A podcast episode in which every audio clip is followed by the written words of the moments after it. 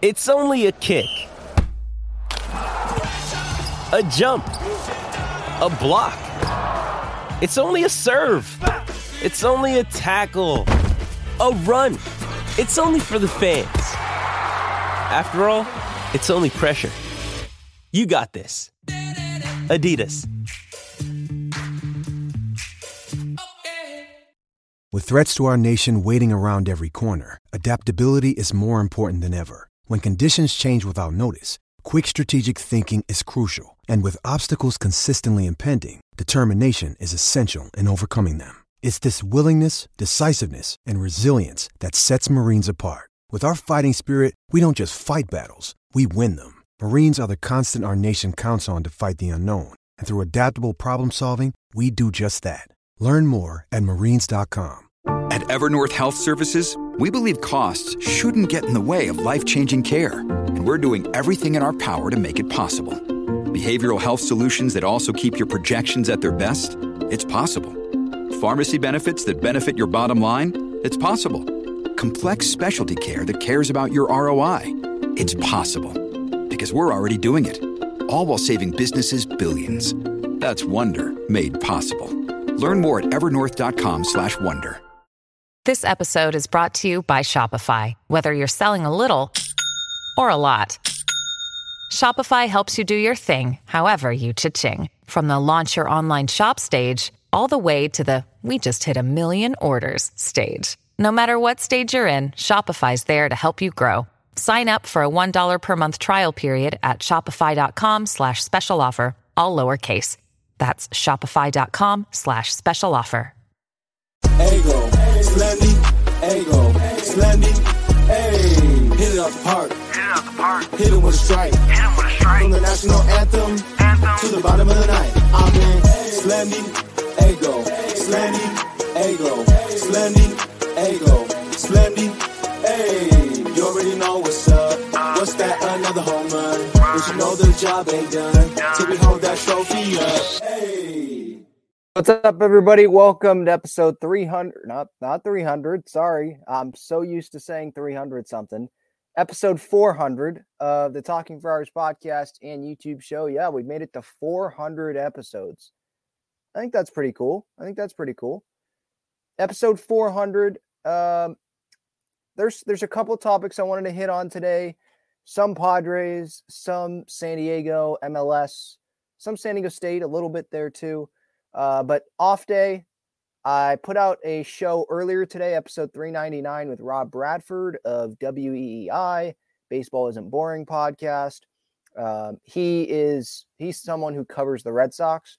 So we discussed the Padres Red Sox series that's coming up starting tomorrow, the pitching matchups, um, how the Padres are doing, which isn't that great, how the Red Sox are doing.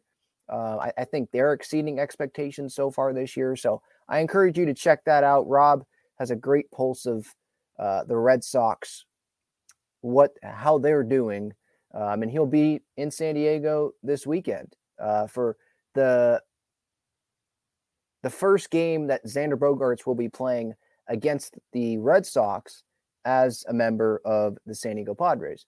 Uh, so that was 399. Today, I want to talk about the offense because obviously that is the big topic of discussion around the San Diego Padres. Get to some MLS stuff uh, because the the official announcement, the the press conference was today, and that includes a San Diego Padre in there. And then we'll hit on San Diego State. They just landed a transfer, so I want to talk about that at the end. Just waiting for some to get in here. If you want to use that super chat button, feel free to do so. That supports me, supports the channel, and it makes sure that I get to your comment because sometimes, like last night, there were a ton of comments uh, in the chat and it made it hard to get to everyone. So if you want to make sure I get to you, you can guarantee that by hitting that super chat button. If you want to join the show, the link, as always, it is pinned up there in the chat. So if you want to give your thoughts on this offense, what do you think is the fix? Like, how do they fix this offense? For me, it's sort of like got to play better.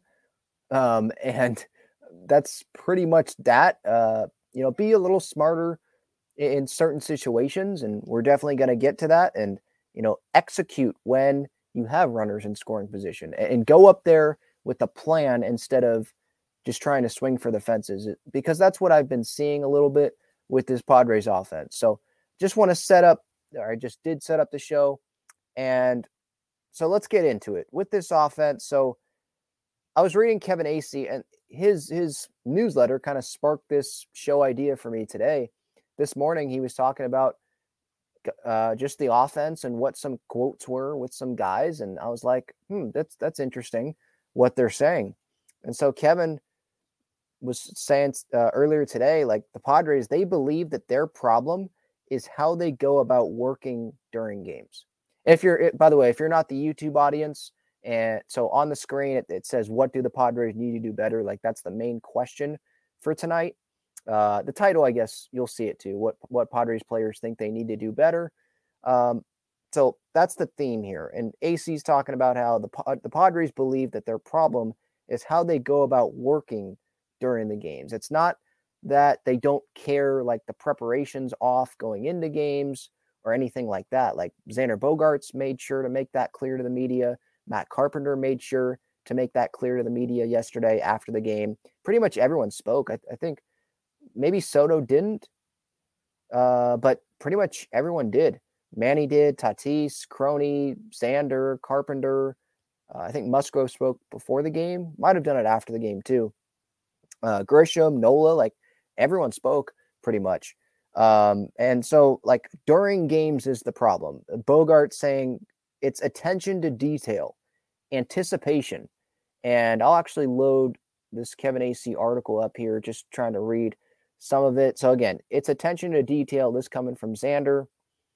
Bogart saying, but there's a lot of other stuff that we have to clean up that is for sure really in your control. And I'm not saying work ethic or anything like that because that's been on point.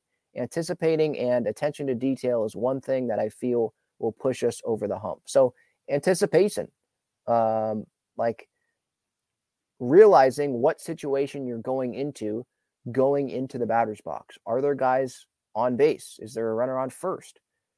Is there runners in scoring position with less than two outs? Like instead of just going up there looking to hit home runs or uh, what what's the count? You know, if it's 0-2, should you be swinging out of your shoes? Probably not, right? Uh, like little things like that is what it seems like Bogaerts is referring to here. Uh, Matt Carpenter says, I think that you've just got to start seeing committed, better at bats all the way up and down the lineup and a commitment to execute in situations when we get in a situation. I would be the first to get on our group if we weren't working like we should, or we weren't taking this serious enough, or we weren't preparing like we should. It, it's just not the case. But we're not executing on it. That's reality. And there's an element to the game of baseball and in this job. And good teams, they execute. So we've got to find a way to do it. So there you go. Execution. Like they're preparing good They've got plenty of information. That's kind of part of the reasoning why I don't think changing up the coaching staff or firing Ryan Flaherty would do a whole lot right now for the Padres, uh, or firing one of the other a million hitting coaches that they have or hitting assistants. Like for me, I think it's on the players being able to execute in these situations. And you look at some of these situations here in this Kansas City series, just examples of bad situational baseball. On Wednesday, so yesterday, fourth inning, second and third, one out. Grisham strikes out swinging. Nola strikes out. I believe both of those pitches were on fastballs. And again, it's it's easy for us to sit here and say, well, you got to hit that 97 mile per hour fastball or, or 95 or whatever the velocity is, right? And that would be hard for us to do it. But I think it's okay for us to expect that from these guys because it's their job to do it. You know, if it was my job to hit a 95 mile per hour fastball that's down the middle and I'm not doing it, I would expect fans to get on me uh, and be pissed off about it. And I'm not saying Grish isn't pissed off about it. He is. Uh, Nola's pissed off about it. Uh, but it's the execution there. Like fourth inning there, second and third, one out. So Grish comes up to the plate. There's less than two outs there. You got a runner on third what is the situation there, right? You have two strikes on you in that spot when you strike out, obviously, entering that pitch. Should you be swinging out of your shoes? I don't think so. I think you should be looking to put the ball in play. You should be looking to hit a fly ball. And that's easier for me, easier said than done. I understand that. But it's the people, it's the players that it seems like they're swinging out of their shoes in situations that they shouldn't be. That's where I kind of get frustrated. Like if you're you're not swinging out of your shoes and you just have a light toe tap with two strikes and it was a nasty pitch and you swung and missed, okay. I mean, we're still going to be frustrated, but it's it's the approach a little bit what I'm seeing. Um, you know, just trying to make contact instead of prioritizing your a swing. You know, not, not I don't think every swing in every count, every situation, especially when you're struggling, I don't think all the swings need to be your A swing. Like I'm trying to hit this ball 400 feet. No, just get the job done. And I think that's what Carpenter's talking about, just seeing better at bats, execution in situations when we get into that certain situation. Uh, Bogart's talking about the anticipation, right? Like in the bat in uh, the on deck circle, you know, anticipating. Okay, so if this guy gets out, there's going to be two outs or going up to the plate. I know there's not a whole lot of time, but that's why you prepare before the at bat, right? Prepare on the on deck circle. All right, this guy, if he gets on base, there's going to be two outs still. There's going to be runners on first and third or whatever the situation is. And you kind of visualize, all right, what do I need to do in this spot? How many outs are there? You know? Um, and I think, you, look, I haven't played in the big leagues, obviously, but I assume that the batters when there's two strikes on them in the big leagues, especially with guys that have been in the big leagues for multiple years, it's not like it's their rookie year, like someone like Brett Sullivan. They've been there. You've had two strikes on you, and you've probably had a runner on third with less than two outs, right? So I don't think you should have to have a minute to take a couple deep breaths before getting into the box with two strikes on you. I think you should know what's my job here? What should I be doing here? especially when you're struggling as much as someone like Trent Grisham is. And I know it seems like I'm picking on Trent Grisham only. That's just the first situation that I've brought up. Sixth inning yesterday, second and third, no outs. It's Grish again. He struck out swinging. I mean, he struck out four times yesterday, so it's going to come up. He struck out again. There, it's not even like there's one out there. There's no outs there. Like, don't swing out of your shoes. Um, Sullivan struck out at a ball that was at, like at his head. I know he's a rookie, so I, probably shouldn't be as hard on him as someone like Grish, but knowing the situation, knowing who's pitching, um, I, I believe that pitcher, I forget who was pitching, but he had been wild in that spot. Was it Chapman? Or was no, I think that was the seventh inning that Chapman pitched. But still, it was a pitch that Sullivan shouldn't have swung at, right? So it's the anticipation, it's the execution like Carpenter's talking about, when there's guys in runners, when there's runners in scoring position, when you have those opportunities. In the seventh inning, bases loaded, one out, and Grish strikes out looking. You can't strike out looking in that spot. You got to go down swinging. And I'd rather have him go down hacking, even if it's try- he's trying to go 400 feet to right field. I'd rather have him do that than not swing at all because at least you're giving yourself a chance to make contact. I'd rather have him take like a B or a C swing to make contact with less than two outs and try to get a job done. Um, but you can't strike out looking in spots, especially when you know the base is loaded like that, or you got runners in scoring position. Striking out looking cannot happen unless it's a bad call by the umpire. Then I understand that, but that wasn't a bad call. He, he, that was a strike, and he didn't swing. Um, so yeah, those those are just some situations, and that was Wednesday, Tuesday, obviously in the eighth inning. I mean, this isn't at the plate, but it's anticipation with Odor, or just realizing the situation. You got the eighth inning, runner on third, bogeys on third. Your run, okay, that's the go ahead run, but it's not like you're trying to steal there. He gets picked off. Again, he wasn't trying to steal, and he doesn't even dive back. Like, what are you doing there? you got to anticipate okay, what if he picks off? Is my lead too long here? Is it too big? I'm not trying to steal. Should my lead a little bit shorter? Can I get back if this guy picks off? And obviously, Odor couldn't. So it, it's those little things like being better situationally for the Padres. I think that's what I mean. The players obviously are saying it like that's what they need to do better. And I thought Kevin Acee, I'll get to the chat here in a second.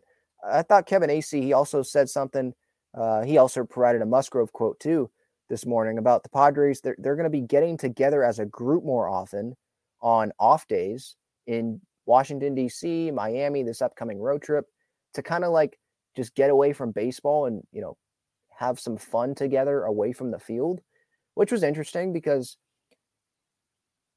I, it seemed like they have pretty good clubhouse chemistry, you know, with the pinata stuff and things that we've seen publicly. You know, Nick Martinez wearing the Tatis hair yesterday, which was hilarious. I mean, that was the best moment of the game because the Padres obviously lost to the freaking Kansas City Royals.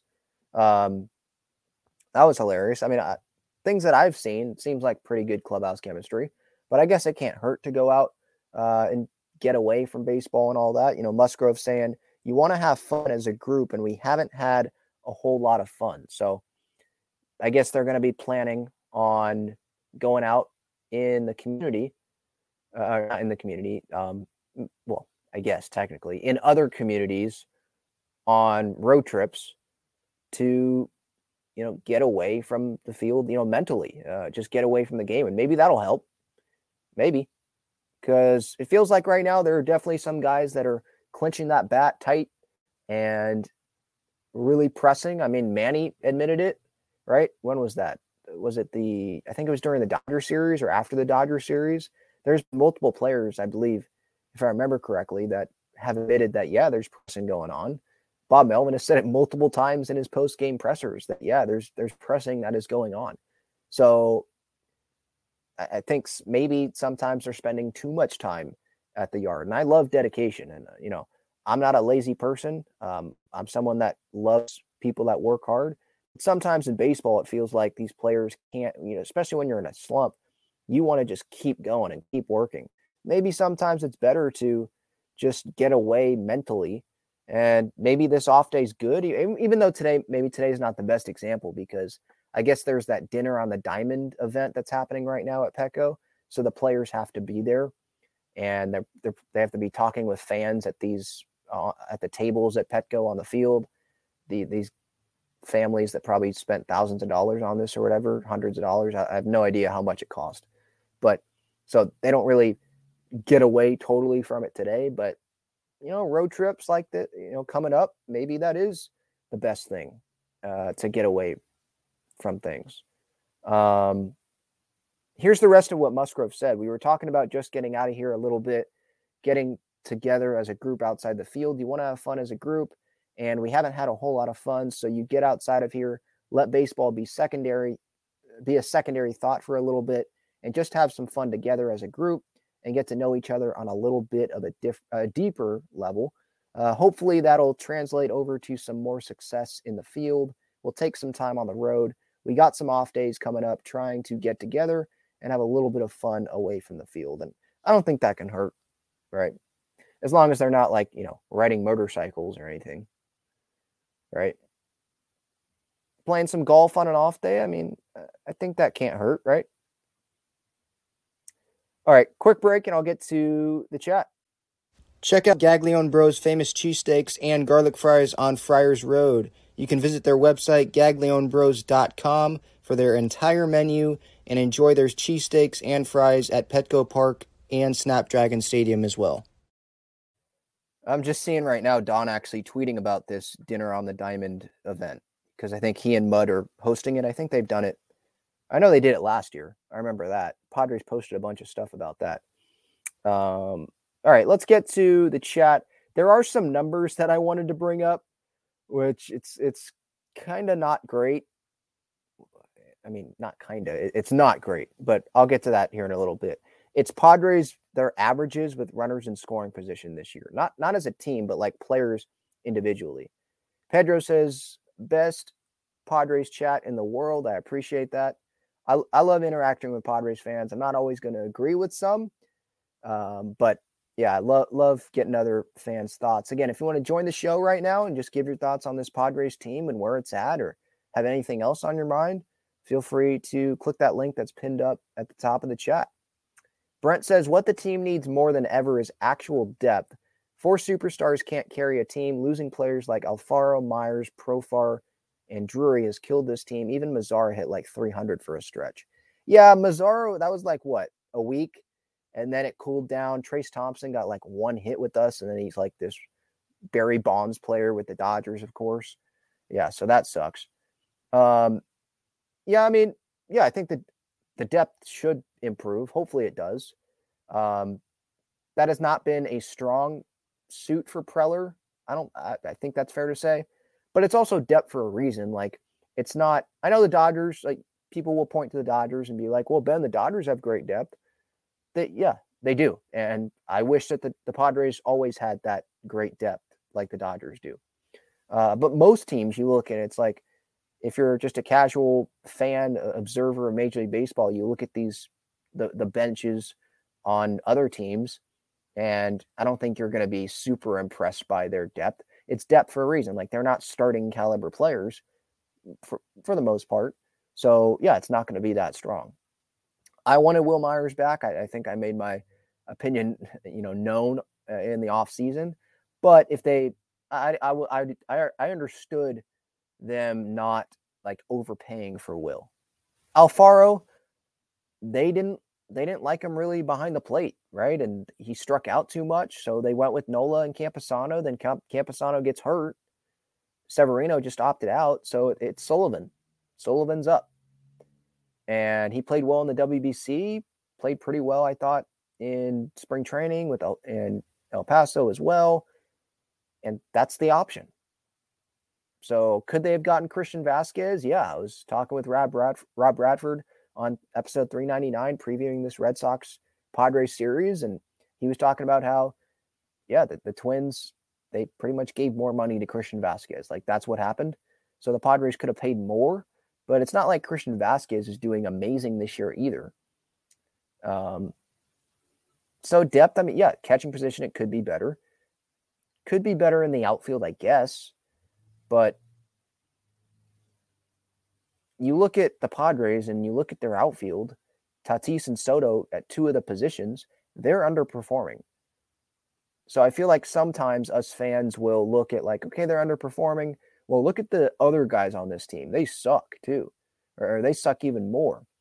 When I think we should have went coming into this year expecting like, yeah, the depth's not that great, but we have a lot of superstar talent. That's what's going to carry this team. And that superstar talent has not performed up to expectations as a whole, like consistently this year.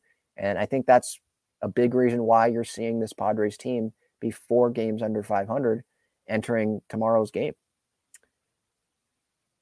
And talking about Profar and Drury, well, well, Profar, he wanted a bigger deal. And so he opted out. And the Padres, they already got some outfield solutions before that, before he signed with the Rockies. They they didn't want to overpay for him. And so they went with what they they went with what they went with. Profar wanted to start. He wasn't going to get that with the Padres when Tatis came back, right? He, he was only going to start probably to begin the year. I would have I would have I would have welcomed Profar back on the team as a good bench option, but he wanted to start. And Drury, I would have welcomed back too, but so far I've been surprised, not surprised. I, I I've really liked what I've seen out of Jake Cronenworth. I think some fans might say they they've been pleasantly surprised because they they haven't really seen Jake play consistent first base before, right? I mean, none of us had. He he's played first before entering this year, but it wasn't like consistently. You know, second base was the position. Uh, shortstop as well when Tatis was out and they had Kim not playing short, right? Um, so some might have been pleasantly surprised there. I'm not surprised because Crony, I know, is he's just a great athlete, a great player in general. He was going to work his butt off to be the best defensive first baseman that he can be, and he's only going to continue to improve with that. Um, so I'm fine with what the Padres did, having the platoon DH with Cruz and Carpenter. Those guys, I think, just need to play better as well. Um, I don't think they're performing up to expectations, especially when you look at the runners in scoring position numbers uh, especially with Matt Carpenter, not living up to the expectations. That's what it comes down to. Devin says, time to call up some guys in AAA. Jose Iglesias, Tim Lopes need to be brought up. probably one of them. If and I assume that you'd say have Rougned Odor go, and I'd be fine with that. I don't think Rougned Odor provides too much value to this team right now. Brent says possibly even Rivas too. Put him at first. Jake back at second. Alfonso Rivas, really? Well, then Carpenter and Cruz are both going to be on the bench. I don't know if the Padres want that. I think they want one of those guys playing. Devin says, I heard Gary Sanchez is going to get released by the Mets if he clears waivers. I would definitely jump on him immediately before someone else picks him up. Isn't there like an order for waivers? Like, I think there's an order. So maybe another team will pick Gary up before the Padres even have a chance to. I don't know really what the waiver order is or how that totally works, to be honest. But yeah, I'd be open to Gary Sanchez, have him play in El Paso for a little bit. I don't I don't know if they'd immediately maybe they would because the catching position sucks right now. Maybe they'd have Sullivan go down and immediately have Gary Sanchez come up to the big league level. Or maybe they would have Sullivan on the roster, have Gary be the third catcher, have Odor just go down for a little bit and we hope that no one gets hurt. Have Sanchez um, for a few days learn the pitching at the big league level because it's not like they can fake an IL stint or anything, right? Um, unless he actually is hurt and they sign him as him being hurt. Learn the, the staff a little bit because I think that's hard to bring in a catcher. You know, here it's not literally the middle of the season, but season's underway, obviously, over 40 games in. Have him come in and catch for guys that he's never caught before. That would I think that would be difficult. Maybe the Padres would feel like eh, we're probably just better off with guys that are familiar with the pitching staff.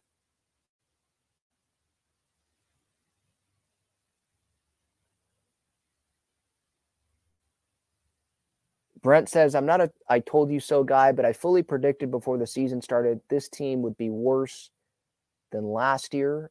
I don't remember you saying that, but all right. Uh, okay, you might be right for now, but the season's not over on May 18th here. We got a long way to go. So those that think that they're going to be a worse team this year than last year, what I would just say is I disagree with that. And we're just to have to wait to see. Like there's a long time left and I still believe that at the end of the at the end of the season this talent will end up playing up to that level. Right now, so far they have not, but I still believe in them. It's just frustrating, obviously. Um, I wanted to get to these runner and scoring position numbers before I forget. So I was just doing this. That's why I'm, I was supposed to come on like six o'clock, but I was looking these numbers up, so it delayed the show a little bit. Um, but I just went through all of the players really. I mean, Adam Engel didn't have any runners in scoring position numbers because he hasn't really had any games with the Padres much in those spots. Uh, but just averages all these players on the Padres so far this year. Now it's it's not the same amount of at bats or same amount of games, but still, you can look at these numbers and it's like, wow, you'll see like this is terrible. The Padres, they have, I think, one guy. One guy hitting over 300 with runners in scoring position. And we can we can rank uh, i did. I, I sorted them in order. And this tweet will go out later on the talking friars twitter account so you'll see the graphic that i'm referring to here. But so i made this and this is from worst to best so padres players batting averages with runners in scoring position so far this season austin nola you could probably predict he's one of the worst he is the worst uh, at 080 is his batting average with runners in scoring position so far this season. Trent Grisham, 139. Jake Cronenworth, 162. Xander Bogaerts, 175. Matt Carpenter, 188. You know, Matt Carpenter was one of the bigger free agent signings this offseason. Bogaerts as well. And they're doing terrible with runners in scoring position. Crony had that extension. He's not doing good. Uh, Ha-Seong Kim, 200 average. Rougned Odor, 200 average. Juan Soto, 214. Manny, 243. Brett Sullivan, 250. Smaller sample size, obviously. Fernando, 273, and then Nelson Cruz 333. Nelson Cruz is the best Padre so far this year, batting average batting average wise with runners in scoring position 333. He's the only guy hitting above 300 on this team with runners in scoring position. That's how bad it is. And Austin Nola, Trent Grisham, okay. But you look at the other guys, you know, the all stars like Jake Cronenworth at 162 and Xander Bogaerts at 175, and Matt Carpenter, who's a, a veteran, and you expect more out of out of him than 188 with runners in scoring position. And you know, Manny Machado, Juan Soto, even you probably expect more than 214 and 243 with runners in scoring position. I'm not saying they have to be Barry Bonds and or I don't even know what his runners in scoring position numbers were. I'm not my point is I'm not saying that they have to be hitting 500 runners in scoring position. Like baseball's still a game of failure, but this is not normal. They're the worst team with runners in scoring position, and you can see why right there. Batting average is not the stat that everyone goes to nowadays, like that one simple stat, unless you're probably older, but it still definitely tells the story because that's the runner in scoring position numbers. Whenever I say someone went over or the team went over with runners in scoring position on a night, it's because they got no hits. So just looking at the average there, not good enough. It's not good enough at all. Brent says Carp never should have got that contract based on that small of a sample size in New York. His track record of being mid is much longer. Yeah, but the Padres were trusting in the changes, the adjustments that Carp has made, or you know, going to the Yankees. You know how he raked. He's still doing that same thing, I, I believe, at least. So they trusted that, and they went after him. Carpenter has seen better days. I was hoping playing for a winning team would have given him a spark. He cares. Like he, uh, I just went over quotes earlier in this show about him caring, and he's he's pretty much saying like it's not effort, it's it's it's about just execution in those situations when the situations come up. That's the problem. It's not like they don't want it or they don't care he'd be the first to get on guys. He was saying that he'd be the first to get on guys if the, if he noticed that players didn't care as much as they should be. They care. You think that they like being booed by Padres fans at home after losing a series to the Kansas City freaking Royals? No, they don't. It's about the execution. So I don't I don't know if it's about a spark. Like Tatis was that spark, right? How's the team playing now? You know, so I don't know if it's a spark. Like baseball's a long season. It's just about being more consistent. Brent says would have rather kept Bell than Carp. Uh, Bell actually has a recent track record, and yet he didn't hit in San Diego, but he walked a lot. Okay, what is what is um, Josh Bell doing right now in the minors? Let's see here not in the minors, sorry, majors. Why did I say the minors? Because we were talking about the minors earlier with Iglesias, probably, huh? Uh, so far this year, I mean, he's hitting 226. He has an OPS under 700. His OPS plus is below league average, 96, 4% below league average. So is he really being that much better than Matt Carpenter? I can check what he's doing with runners in scoring position here. Hold on one second. Eh, better than Carpenter with runners in scoring position, hitting 239 with runners in scoring position. But he he wanted to have consistent starting a consistent starting job, I think, and he got paid by Cleveland. So eh, the Padres they didn't want to do that. personally, like I'm fine with them what they did this offseason, what Preller did. Carpenter, Cruz, two veterans, platoon, great numbers platoon wise. Like I, I liked it. Crony, you can move him over. You have Kim there. Um, they brought in Xander Bogaerts. Like I loved that. And I'm going to continue to love it. I know he's not doing great as of late, not doing great this year with runners in scoring position, 175, like I just talked about, but I love that move. I think it's going to turn around.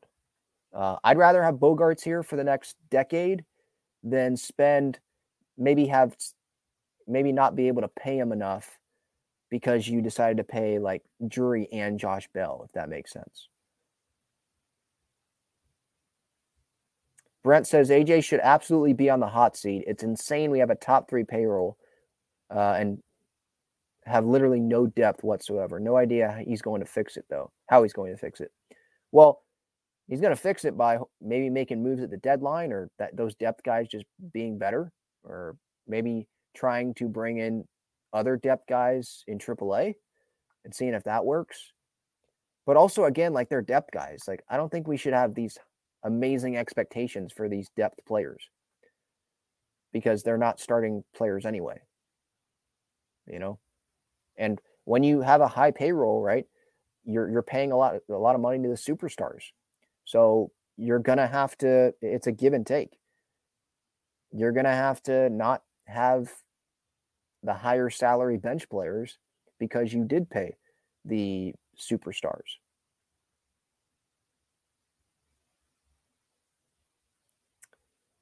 Brent says, if you're not going to DH Carp and Cruz, though, what do you do with them? They can't play in the field. Carp could play first, I guess. Well, yeah. Uh, is someone talking about someone in the chat talking about someone needing to DH and not play the field?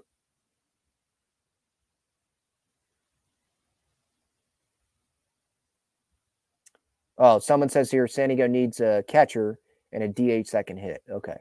So, yeah. Well, see, I like I said earlier, I think it's going to be Matt Carpenter and Nelson Cruz. They're going to be DHing. Like that's what they came here to do. Carpenter will play first base a little bit, but no, most of the time it's going to be one of them DHing. Because if both are on the bench, that limits your flexibility, your versatility, right? Because then that means someone else who can play other positions is DHing for that night. That that limits the flexibility because Cruz isn't going to go play the field, right? And Carpenter can play first, uh, maybe third a little bit, but it's really first. So, what if something happens there um, to a position that the DHs can't play? Maybe that becomes an issue. Brent says Jake is wasted at first. Who has a defensive first baseman? His value is being played at, at second. I disagree with that. I, I think Ha-Seong Kim's a great uh, defensive player. I think Jake has been really good defensively. And how many times have the Padres been saved by Crony's defensive plays at first base? A lot. There are some games that they wouldn't be able to win this year if he didn't make a play that ended an inning or something like that, you know? So I don't think he loses all his value at first base. Uh, maybe he loses some value, okay. But again, they brought in Carpenter and Cruz. Those are veteran DHs. You can't have Carpenter play every day at first base when he's what, 37? So Kim's going to play second most times, and Crony's going to be playing first. Sorry, I, I just see this I guess I'm way behind on the chat. This this these comments were from like a half an hour ago. Sorry about that.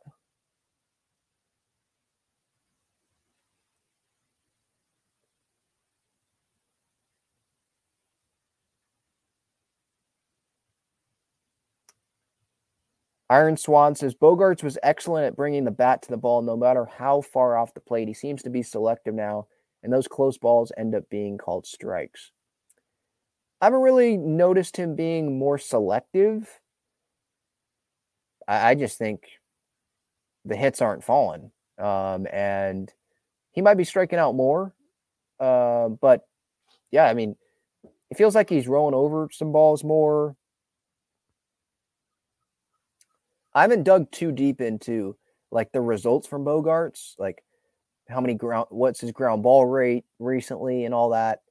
It's it's for me, it's been more just looking at oh the basic numbers like wow uh, in may so far he has been struggling and oh wow with runners in scoring position this year he's hitting 175 i'll be definitely paying attention to that more now because now i've seen those numbers and i'm like wow okay so you know really puts you on alert like how much longer is this going to continue Steve says Mark Sweeney says the players and coaching have an intentional strategy to look for breaking balls and not fastballs, and that is a mistake. Yeah, I, th- I think you should be hunting the fastball, especially in some situations where, like, I was watching this. So the Kansas City series, I think Grish was up at the plate, and I, I know I keep feels like I keep picking on Grish, but he's just one that stands out. Obviously, since this last series, he just sucked. Um, there was an at bat where this guy could not throw a breaking ball for a strike. And it's like he's pumping the fast. Was it Chapman? Maybe might have been Chapman. I forget who it was, but the fastballs were strikes. And it's like, okay, it's a three-two count here. A fastball is coming. It might have been Nolan now that I think about it, but like a fastball is coming here. You know, you should be. You should know that a fastball is coming. That's kind of like the anticipation thing, like Bogaerts was talking about earlier, right? You got to anticipate a fastball coming in that spot. He can't throw the fastball or any other pitch other than the fastball for a strike. The fastball is the only pitch that he can throw in there. So you got to expect it. And guess what? A fastball comes and swings right through it. Or he either swung right through it or didn't swing it at all. It's like you got to anticipate it more. Got to get better at that.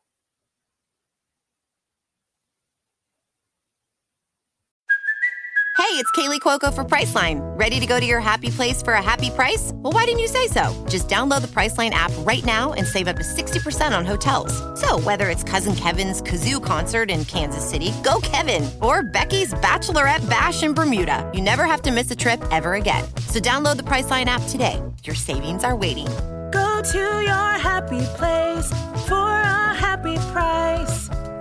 Go to your happy price, Priceline. Mom deserves the best, and there's no better place to shop for Mother's Day than Whole Foods Market. They're your destination for unbeatable savings, from premium gifts to show-stopping flowers and irresistible desserts. Start by saving 33% with Prime on all body care and candles. Then get a 15-stem bunch of tulips for just $9.99 each with Prime. Round out Mom's menu with festive rosé, irresistible berry chantilly cake, and more special treats. Come celebrate Mother's Day at Whole Foods Market. Mother's Day is around the corner. Find the perfect gift for the mom in your life with a stunning piece of jewelry from Blue Nile. From timeless pearls to dazzling gemstones, Blue Nile has something she'll adore. Need it fast? Most items can ship overnight. Plus, enjoy guaranteed free shipping and returns. Don't miss our special Mother's Day deals. Save big on the season's most beautiful trends. For a limited time, get up to 50% off by going to BlueNile.com. That's BlueNile.com. The longest field goal ever attempted is 76 yards. The longest field goal ever missed? Also 76 yards. Why bring this up? Because knowing your limits matters, both when you're kicking a field goal and when you gamble. Betting more than you're comfortable with is like trying a 70 yard field goal, it probably won't go well. So set a limit when you gamble and stick to it. Want more helpful tips like this? Go to keepitfunohio.com for games, quizzes, and lots of ways to keep your gambling from getting out of hand.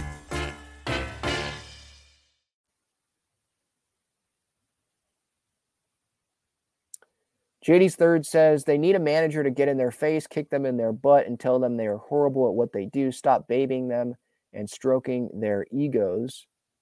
I don't think Bomel's babying them. I mean, he called them out after the Minnesota series. It's not like he can call them out every day. I mean, that's going to get old.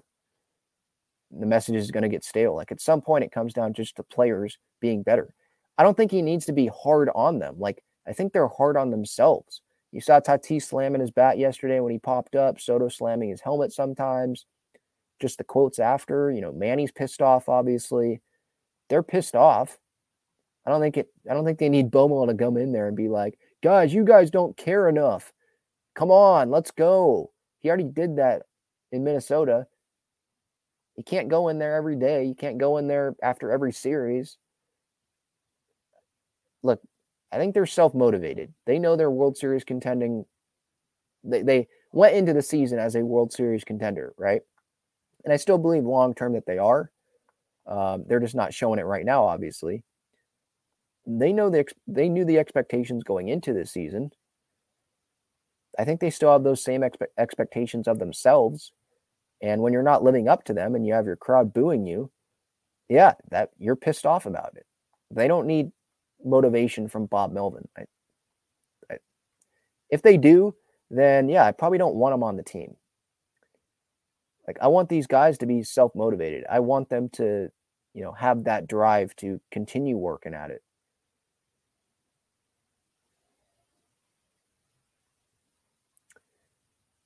Steve says Ben says it's not coaching and then proceeds to give examples of poorly coached players.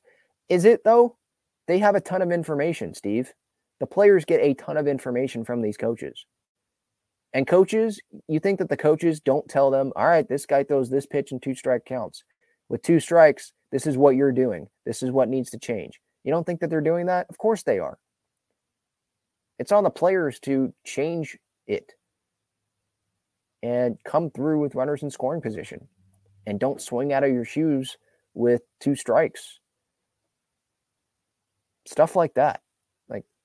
Again, I, it's more on the players. The coaches, the of course the coaches prepare them and tell them what they're doing and give them advice. Of course they do. I mean, it's their job.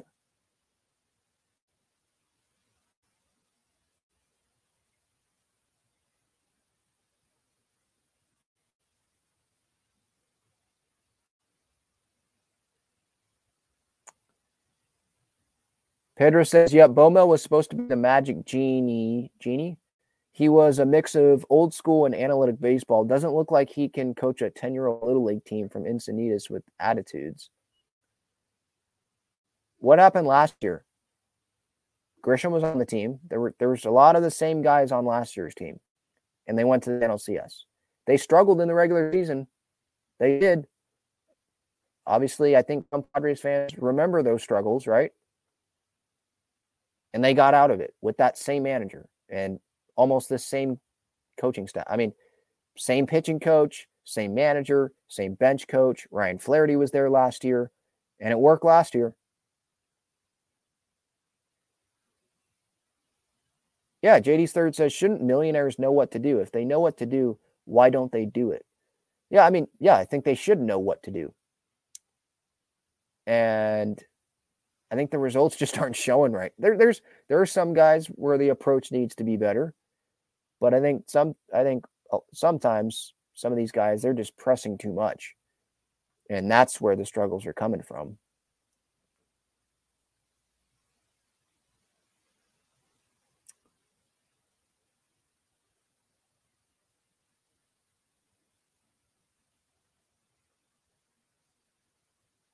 Um, just going through the chat here. JD's third says we're putting lipstick on a pig continuously. What do you mean by that? Like me trying to make it seem like it's better than it is? I'm saying I'm not saying that. It's it sucks right now. Team's not playing well right now. But I'd be lying to you if I just sat here and said I don't think this team's going to turn it around. I think this team is screwed. No, I don't think they're totally screwed. I think this team can go still make the postseason and they can still be a World Series contender at the end of the year. It's a long year.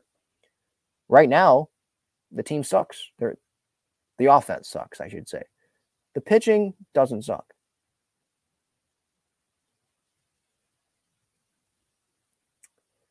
All right, another break here, and then we'll get back to the chat and then some other San Diego sports.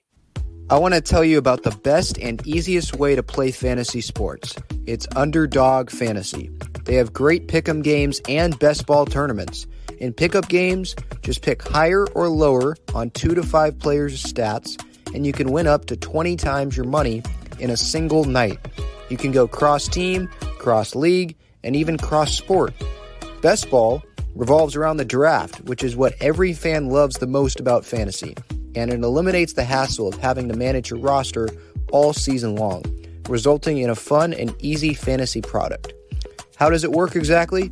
You enter a contest where you participate in a snake draft against other users. That lineup that you drafted competes against every other draft in the entire contest. The better the combined performance of your team, the more money you win. After your lineup is all played, Underdog will take the best performing players and automatically set them as your starting lineup. That's it. No waivers, no trades, no worrying about who to start or sit. After you complete your draft, your part is done. Underdog Fantasy offers best ball in a variety of ways, including daily contests, weekly contests, playoff contests, and season long contests. You can either enter into these and compete against thousands of other entrants for huge prizes, or if you'd like, you can enter into a private draft with friends and family to compete for a smaller prize pool. Underdog keeps it super simple with their easy to use website and mobile apps. Sign up now by clicking the link in the description or by using the promo code Talking Friars, and you'll double your first deposit up to $100 in bonus cash when you make your first deposit of $10 or more. So if you deposit $100, you get $100 free. If you deposit $10, you get $10 free. All right. I'm looking at the chat here, and there's a lot of comments in here. Pedro's talking about the Padres whiffing on Dave Roberts, whiffing on Bochy, whiffing on Dusty Baker, Ron Washington. What's the problem is they don't have championship pedigree from Bomel. Well, yes, I look. Dave Roberts, I'm totally fine that the Padres don't have Dave Roberts as the manager. I mean, come on. Have you seen what he's done in the postseason? I'm f- totally fine with that. Dusty Baker, I would have been fine with. Ron Washington, I wanted over Jayce Tingler. I remember, I mean, you can ask my friends in high school. I remember we were in the, I think in the weight room on the day, because I was playing baseball at, uh, I went to Helix High School for anyone that doesn't know. And we were getting ready to go in the weight room, and Tingler was hired, and I was pissed off. Like, really, they hired Jayce Tingler when they could have went with Ron Washington. I mean, just stupid. Uh, yeah, I was pissed off about that. So yeah, you, are right about that one. Um, but like sitting here right now, like I'm fine with having Bob Melvin as this team's manager. I think he knows what he's doing. I think he has a pretty good support staff around him. Right now, it's down to the players on offense needing to execute when the situations arise. The players themselves are saying that. I don't know what more you want. Like the players are saying they have to execute situationally. Players are saying we get a ton of information. You know, like look at the numbers. The players are the ones that have to be better in these spots. That's what it is. All right. I'll get back to the chat later. So Seth Lugo the Padres, I know it's an off day, so maybe they're going to announce it on social media tomorrow. But I was looking at their transaction transaction log, whatever you call it, uh, on their website today, and I saw that Seth Lugo was placed on the 15 day IL with a calf strain, retroactive to yesterday, so May 17th. And the Padres have recalled Ryan Weathers. David Dahl has been optioned to El Paso.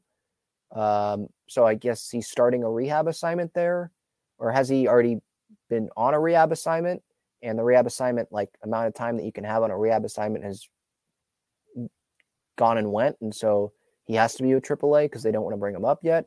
I don't know, but anyway, Lugo's on the IL. Weather's coming up. Not surprised by this. I don't think we should. Lugo had the calf strain at the end of the second inning on Tuesday after he sucked in that second inning. Uh, it did not affect his, his performance. He just sucked. The end of the second inning, he strained it going over to cover first and then goes on the IL. Uh, Ryan Weathers, he's pitched pretty good for the Padres. I think he's exceeded expectations for the Padres so far this year. I think he has five starts and two relief outings, or some maybe six starts, something like that he's pitched well. And so they're going to need him for probably a couple more starts. Uh, and then maybe Lugo comes back, and then Weathers would go back down to the minor leagues. So whenever Weathers pitches, the Padres will probably want Martinez or Brent Honeywell to be available to go multiple innings after Weathers. So let's say Lugo comes back after what 15 days so he'd be available, I think, like early June, June 1st, June 2nd, somewhere around there. So it'll be a little bit because it sucks. it sucks and it also doesn't suck. Like it sucks because Lugo had been pitching good. I know he sucked on Tuesday, but he had been pitching good. But it also doesn't suck because this does give Lugo some time off.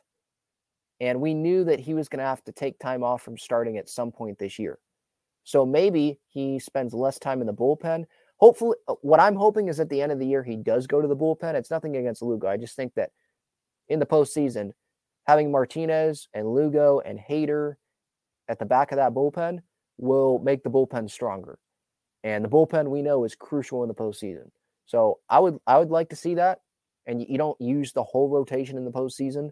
So I would like to see that. Obviously, if everyone remains healthy. Um, but for the regular season, I mean, we knew a break was going to have to happen. And this can be a little bit of a break for Lugo, you know, innings wise. Maybe Nick Martinez still goes back to the rotation at some point this year and Lugo goes to the pen, but maybe it won't be for as long of a period of time. I'm fine with Nick starting, but I think he's most effective as a reliever. And like I just said, postseason time comes. I think Lugo would probably be most effective in the bullpen um, with Snell, Musgrove, Darvish, Wacha starting postseason games.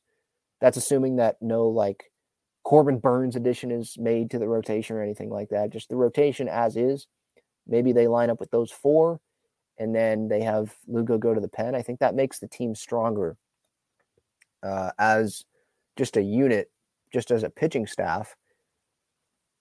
Um, so, I mean, we'll see. We'll see what happens then. But that was a move that happened today. Lugo on the IL, Weathers being called up. Not a surprise. Uh, JD's third says, Have you seen what Bo Mid had done in the postseason? Okay, now I really think Ben is being paid by the Padres. Maybe you're joking on that. I'm definitely not being paid by the Padres. Um, I saw what Bomel did in the postseason. Yeah. I saw that he guided the Padres to the NLCS and then he made some mistakes. Yeah, I understand that. But every manager in baseball has made mistakes before. Bomel, I think, is one of the best managers in baseball. And I think if you ask players that anonymously and they could say whatever they want, I think they would still say that he's one of the better managers in baseball. I think the Padres, I'll say this for, for now, I think the Padres are lucky to have him. I was stoked when they hired him uh, from the A's. And I still like having Bomel as the manager. Like I said earlier, I, I, wish they had Ron Washington at the time of that Tingler hiring, and I I would still be fine with Ron Washington. I mean, we don't know how that would have played out. That's one of those what ifs, right? Because he was a finalist and he would have taken the job if he would have gotten it. Uh, and Preller decided to go with Tingler, and that's one of those things that Preller will probably never live down, right? Like unless he wins a World Series. Like, dude, you went with Tingler, uh, a second first time manager. After going with Andy Green, you went with Tingler over Ron Washington. Like that was just stupid, I think. Um, and it ended up being pretty stupid. But yeah, getting back to Bomel, I'm I'm fine with having Bob Melvin as his team's manager. I still believe I think he's a good manager. He knows what he's doing. He's made some mistakes, but I hopefully when the postseason comes around, assuming the Padres make it, he can not have to have those same mistakes happen again. And he'll have learned from those mistakes. That's all we can really say, right? All right, let's get to what happened today around San Diego. I'll start before we get to the MLS. I want to touch on San Diego State here. So it came down today that San Diego State basketball, they landed a transfer from Campbell University, six nine, listed as a forward. Uh, Jay Pal. He's from Omaha. Aguek Arop, obviously, like there was a connection there. They knew each other. Arop had talked with this transfer going into this whole process even before like he entered the transfer portal. So now the Aztecs, they land him and he was telling the Union Tribune, I saw this in the Union Tribune today, you can play me at any position. So it seems like he, he might be more of like a, a on the wing type player, but listed as a forward, can play really anywhere. And maybe this is the replacement for, it seems like, seems like it would be one of the replacements for Keshad Johnson, who I, I think is going to announce where he's transferring this weekend. I think USC's in there. I think Kentucky's in there. I think Oklahoma's in there. There's some other schools as well, but he should announce it. I think this weekend. I saw that on social media this week. Um, but yeah, it's it seems like it's a, a good transfer that the Aztecs are landing. Tall. He's not. He he, he does not weigh as much as Keshad did. I was comparing the two, but I mean he's six nine and can play multiple spots. 12.3 points is what he averaged last year in college, 6.9 rebounds, and 1.4 assists a game. Again, out of Campbell University. And I'm, anx- I'm anxious to see, I'm interested to see how he plays. And now Brian Dutcher and the Aztecs, I think that they're going to try to fill one more spot, trying to get like that Nathan Mensah replacement, at least for that spot on the roster, because you would think this is the Keshad I think Reese Dixon Waters was kind of like the Matt Bradley. I don't, I don't know if he's going to lead the Aztecs in points, but just replacing guys on the roster that are not going to be there anymore. Um, you know, Arop, right? He's not there. So probably that one more guy because the Aztecs, I don't think that they fill all 13. I think it's 13 scholarship spots. If I could be mistaken on that, so don't quote me on that, but it could be 13. I think it's 13 scholarship spots that you could have. The Aztecs usually go to 12, not 13. I think they leave one open usually. Um, and they, they have 11 filled right now. So I'm, I'm looking at this article that Mark Ziegler does a great job, I think, at least covering San Diego State. Um, and he was pretty good on the MLS stuff too. Uh, on the Union Tribune, yeah, six foot nine grad transfer. I'm looking here on how many scholarship players state usually adds. Um, Aztecs. Okay, so 11 scholarship players for next season. That's assuming Lamont comes back, Jaedon LeDee comes back, which I would expect them to come back. Neither went got invited to the draft combine. I'd expect both to come back. And we already know Lamont Butler, he's not transferring. Um, it's either NBA or um, back to state. So Dutcher says here typically has not used all 13 that are available, preferring to go with 12, but that still leaves room for at least one more transfer uh, this spring. And it says here, yeah, you presume that that would be uh, someone to replace Nathan Mensah, two time Mountain West Defensive Player of the Year. Transfer portal, it's not as strong as it was obviously at the beginning of the basketball offseason um, with guys going elsewhere, obviously.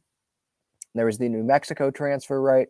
He ended up going to, I think, Nebraska, right? Warren Washington ended up going to, I think, USC. So, and Keshad obviously transferring. So they've had to replace some guys, but especially if Lamont comes back, I think you got to like this team's chances again for the Mount West. And we'll see how many more years they play in the Mount West, obviously, because hopefully this expansion stuff can end by the end of the summer. And we'll know where state's going to be in 2025, right? 2024, um, that fall of 2024, right? All right, so that's the San Diego State stuff. Now, moving on to the San Diego MLS expansion announcement that happened today it was really cool, I think, seeing Manny Machado show up there. I was not there, but getting to see Manny, you know, the pictures, the videos that were taken at Snapdragon Stadium. I think everyone was surprised when they saw Manny, didn't know that Manny was going to end up being one of the minority owners of this club. Uh, but for anyone that doesn't know, just some background here what happened today, who's involved. So it was Don Garber, obviously, the commissioner of the MLS. He was there. Rob Stone was emceeing the event from Fox. And Mohammed Mansour, obviously, he is the big owner, the, the main owner. But then there's the chairman of Sycuan, Cody Martinez. Those are the two like main guys for this franchise. San Diego FC is what the website is, san diegofc.com. I think that's what they might go with, but it's not official. Like there's no official name yet. I think they're still going to go out in the community, which is smart. Go out in the community and see if maybe they find a better name. Or I was listening to Jim Russell on John and Jim. Jim was there today with John at the event, and he was saying that the CEO of the club, Tom Penn, was saying that it's either going to be FC San Diego or San Diego FC. I would probably prefer San Diego FC. That's how they're branding it now. And maybe that's just how it is. I mean, before this press conference happened, like leading up to this, I was just, I was saying, like, yeah, it's not going to be loyal and that sucks, but I'd be fine with just San Diego FC, SDFC, kind of like LAFC. I don't think it needs to be super special or anything like that. San Diego FC, you know, what I care about is how they care about the community, what they're doing there, and obviously the results on the field, right? Um, so more information here. So there's a website again, san diego fc.com, $18 deposit for season tickets, which is what you'll see on the website. And that $18, you, might be like, that's a weird price. The $18 is for the 18 cities that make up San Diego County. And all proceeds, I think this was cool, all proceeds go to the San Diego Foundation. So those that are making that deposit for season tickets for San Diego FC, at least that's the placeholder name right now, you're benefiting nonprofits. Uh, so that is cool. Um, the there's going to be a party. They're labeling it "Let's Kick It" party on Saturday at 7 p.m. during the Padre game, though. So I don't know how many people are actually going to show up, but that's at Snapdragon 7 p.m. on Saturday. The founding partners, so not the two main guys, Mohamed Mansour and Cody Martinez with Sycuan, uh, but the founding partners, so like the minority owners, uh, Manny Machado, Brad Termini, Termini, I think he's from San Diego. There's Tom Vernon.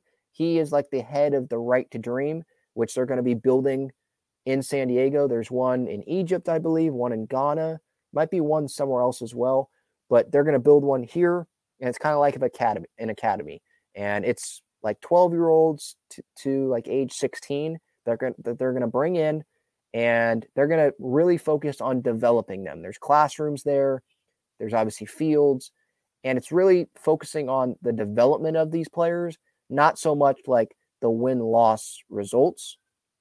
Um, and some of these players will end up playing for the hit the big MLS club, which will be cool to see. I would expect San Diego FC to be one of the younger clubs in the MLS.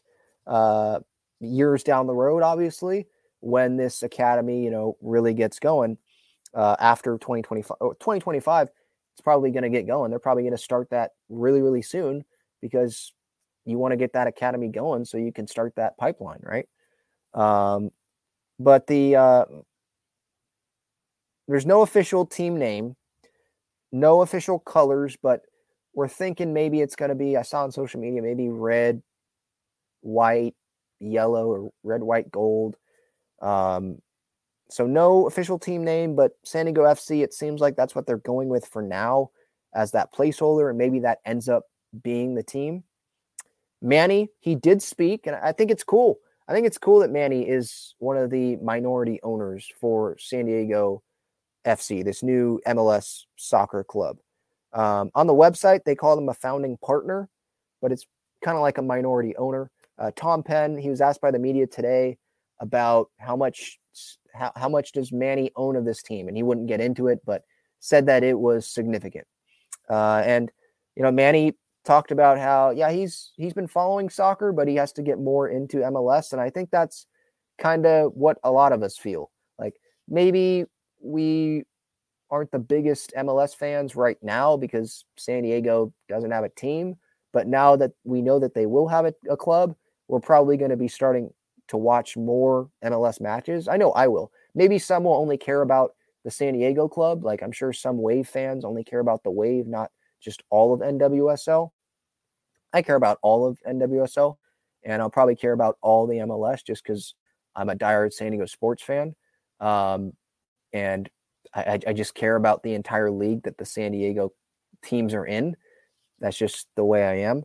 Um, but yeah, I think Manny, he's going to get more familiar with MLS, and this gives this this uh, San Diego club immediate like I don't know credibility. I don't know if that's the right word, like because I think credibility, like that's going to be that's going to take time. I think, especially you know trust. I, I think that's definitely going to take time. But the casual fan, a less than casual soccer fan that might not go to MLS matches or might not be really interested in this right now, but they see Manny Machado on an off day doing this, and he's one of the part owners of this club. They're like, oh, if Manny likes this, I'm gonna go check this out. Maybe I could see Manny at one of these matches. Like that would be sick. Manny, you know, Manny Manny wouldn't be buying into something that he doesn't think is good, right? So I'm gonna go, I'm gonna go check this out. Manny likes it, I'll like it. I, I think some fans will think that, and there's celebrity owners all over the place in soccer. Uh, I know with Wrexham, obviously that's big, but even in the NWSL with Angel City, there's actors there, and LAFC, there are big celebrities there, um, and there's former players that invest in these teams, right? Or you know they they have stakes in these teams. So I think Kevin Durant in the NBA, I think he has something with uh, the Philadelphia Philadelphia Union, the MLS Philadelphia team. So it just creates like that familiarity because maybe some soccer fans they have no idea who Mohamed Mansour is, they have no idea who Tom Penn is or any of these guys. They don't know who Cody Martinez is, right? But they they know who Manny is, and so they're like, yeah, I'll I'll I'll check this out with Manny on board. I think that's good. I, I think that I don't think it can hurt the San Diego club here to have Manny be one of the minority owners of it. I, I think I think Joe Musgrove maybe eventually they add some more uh, founding partners or minority owners to this club. I, I think Joe Musgrove would be a no brainer. Maybe they wouldn't have as high of a stake in the team as Manny, maybe just money wise, right? We know Manny has a ton of money. Uh, Musgrove smaller contract, but like I think Bogaerts, Musgrove, those two those those two stick out to me. Maybe Tatis even, but Musgrove sticks out obviously from San Diego, the San Diego ties, right? If they're not going to have a connection with the loyal, then you want as many San Diego ties as you can get, right? So Sycuan, Manny obviously playing with the Padres, Musgrove hopefully. I mean, I think that would be a good fit.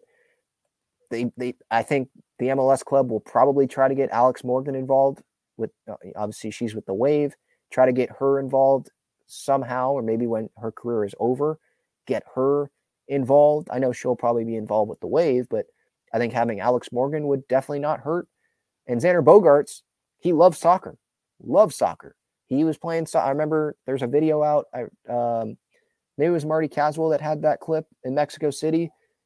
Preller's walking around during batting practice on the phone, and Bogaerts is playing soccer with, I think, one of the support staff of the Padres. Like he loves it. So I think that would be a no brainer. Bogaerts is going to be here for the next decade. So continuing to have those San Diego connections, those celebrity connections, I think that can only help bring in more of the casual or even less than casual soccer fans, uh, if that makes sense. So, yeah. Um, anything else? They plan to visit each city. I was listening to the Darren Smith show today Jack Cronin was at that news conference and he was talking about how, yeah, the they were saying how they they plan to visit all 18 cities in the county. I think one city a month. So really involving themselves in the community. And that is super important with the soccer club. Building a soccer club uh, in the MLS, like that is important. Like they don't rely, I was saying this the other day, they don't rely on the TV deal as much as the NFL does. Like they rely a lot on the rev- the ticket revenue, the gate. And soccer is a lot about community. So they got to connect and show that they care about this community if they want this to be successful. I think today it was a good start. There's a lot of work to be done. Um, and I hope I can be a part of that at, at some point.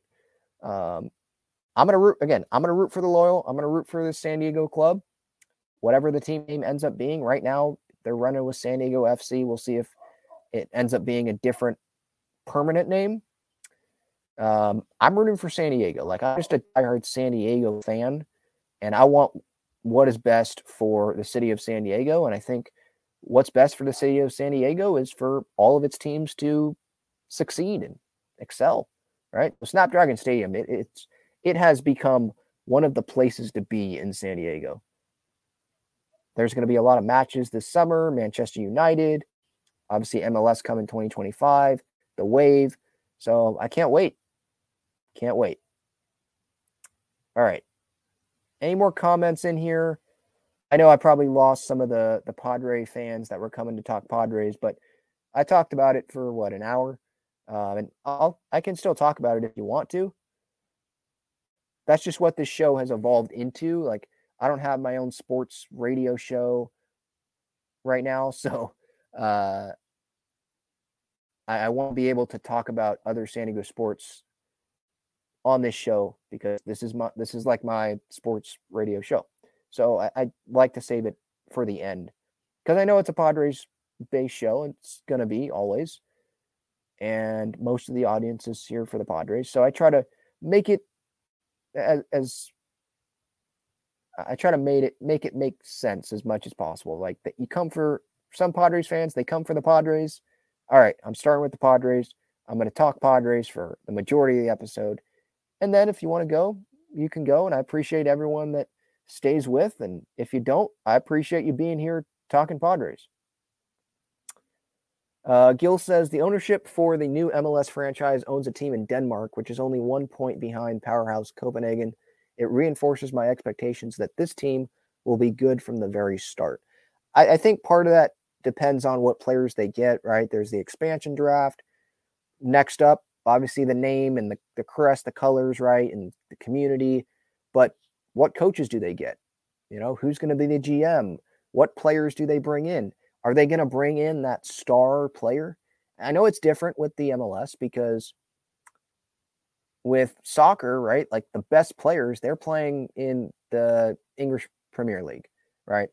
Uh, they're playing in what? What are the other leagues? La Liga, uh, I, I forget what the other leagues are. Champions League, right? They're playing in those leagues. Uh, Saudi Arabia, right? I think that's where Ronaldo's playing. So you're not going to get those players unless like they're at the end of their careers, right? Uh, and maybe that's what uh, um, Mohamed Mansour, Cody Martinez, uh, San Diego FC. That's maybe that's what they decide to do. Um, I, I think bringing in that star player, even if he's past his prime, I think that attracts people as well. But I expect it to be one of the younger teams. And maybe it'll take some time. I mean, I don't think we should have super high expectations right out of the gate. Maybe that'll change though, based on what the team looks like.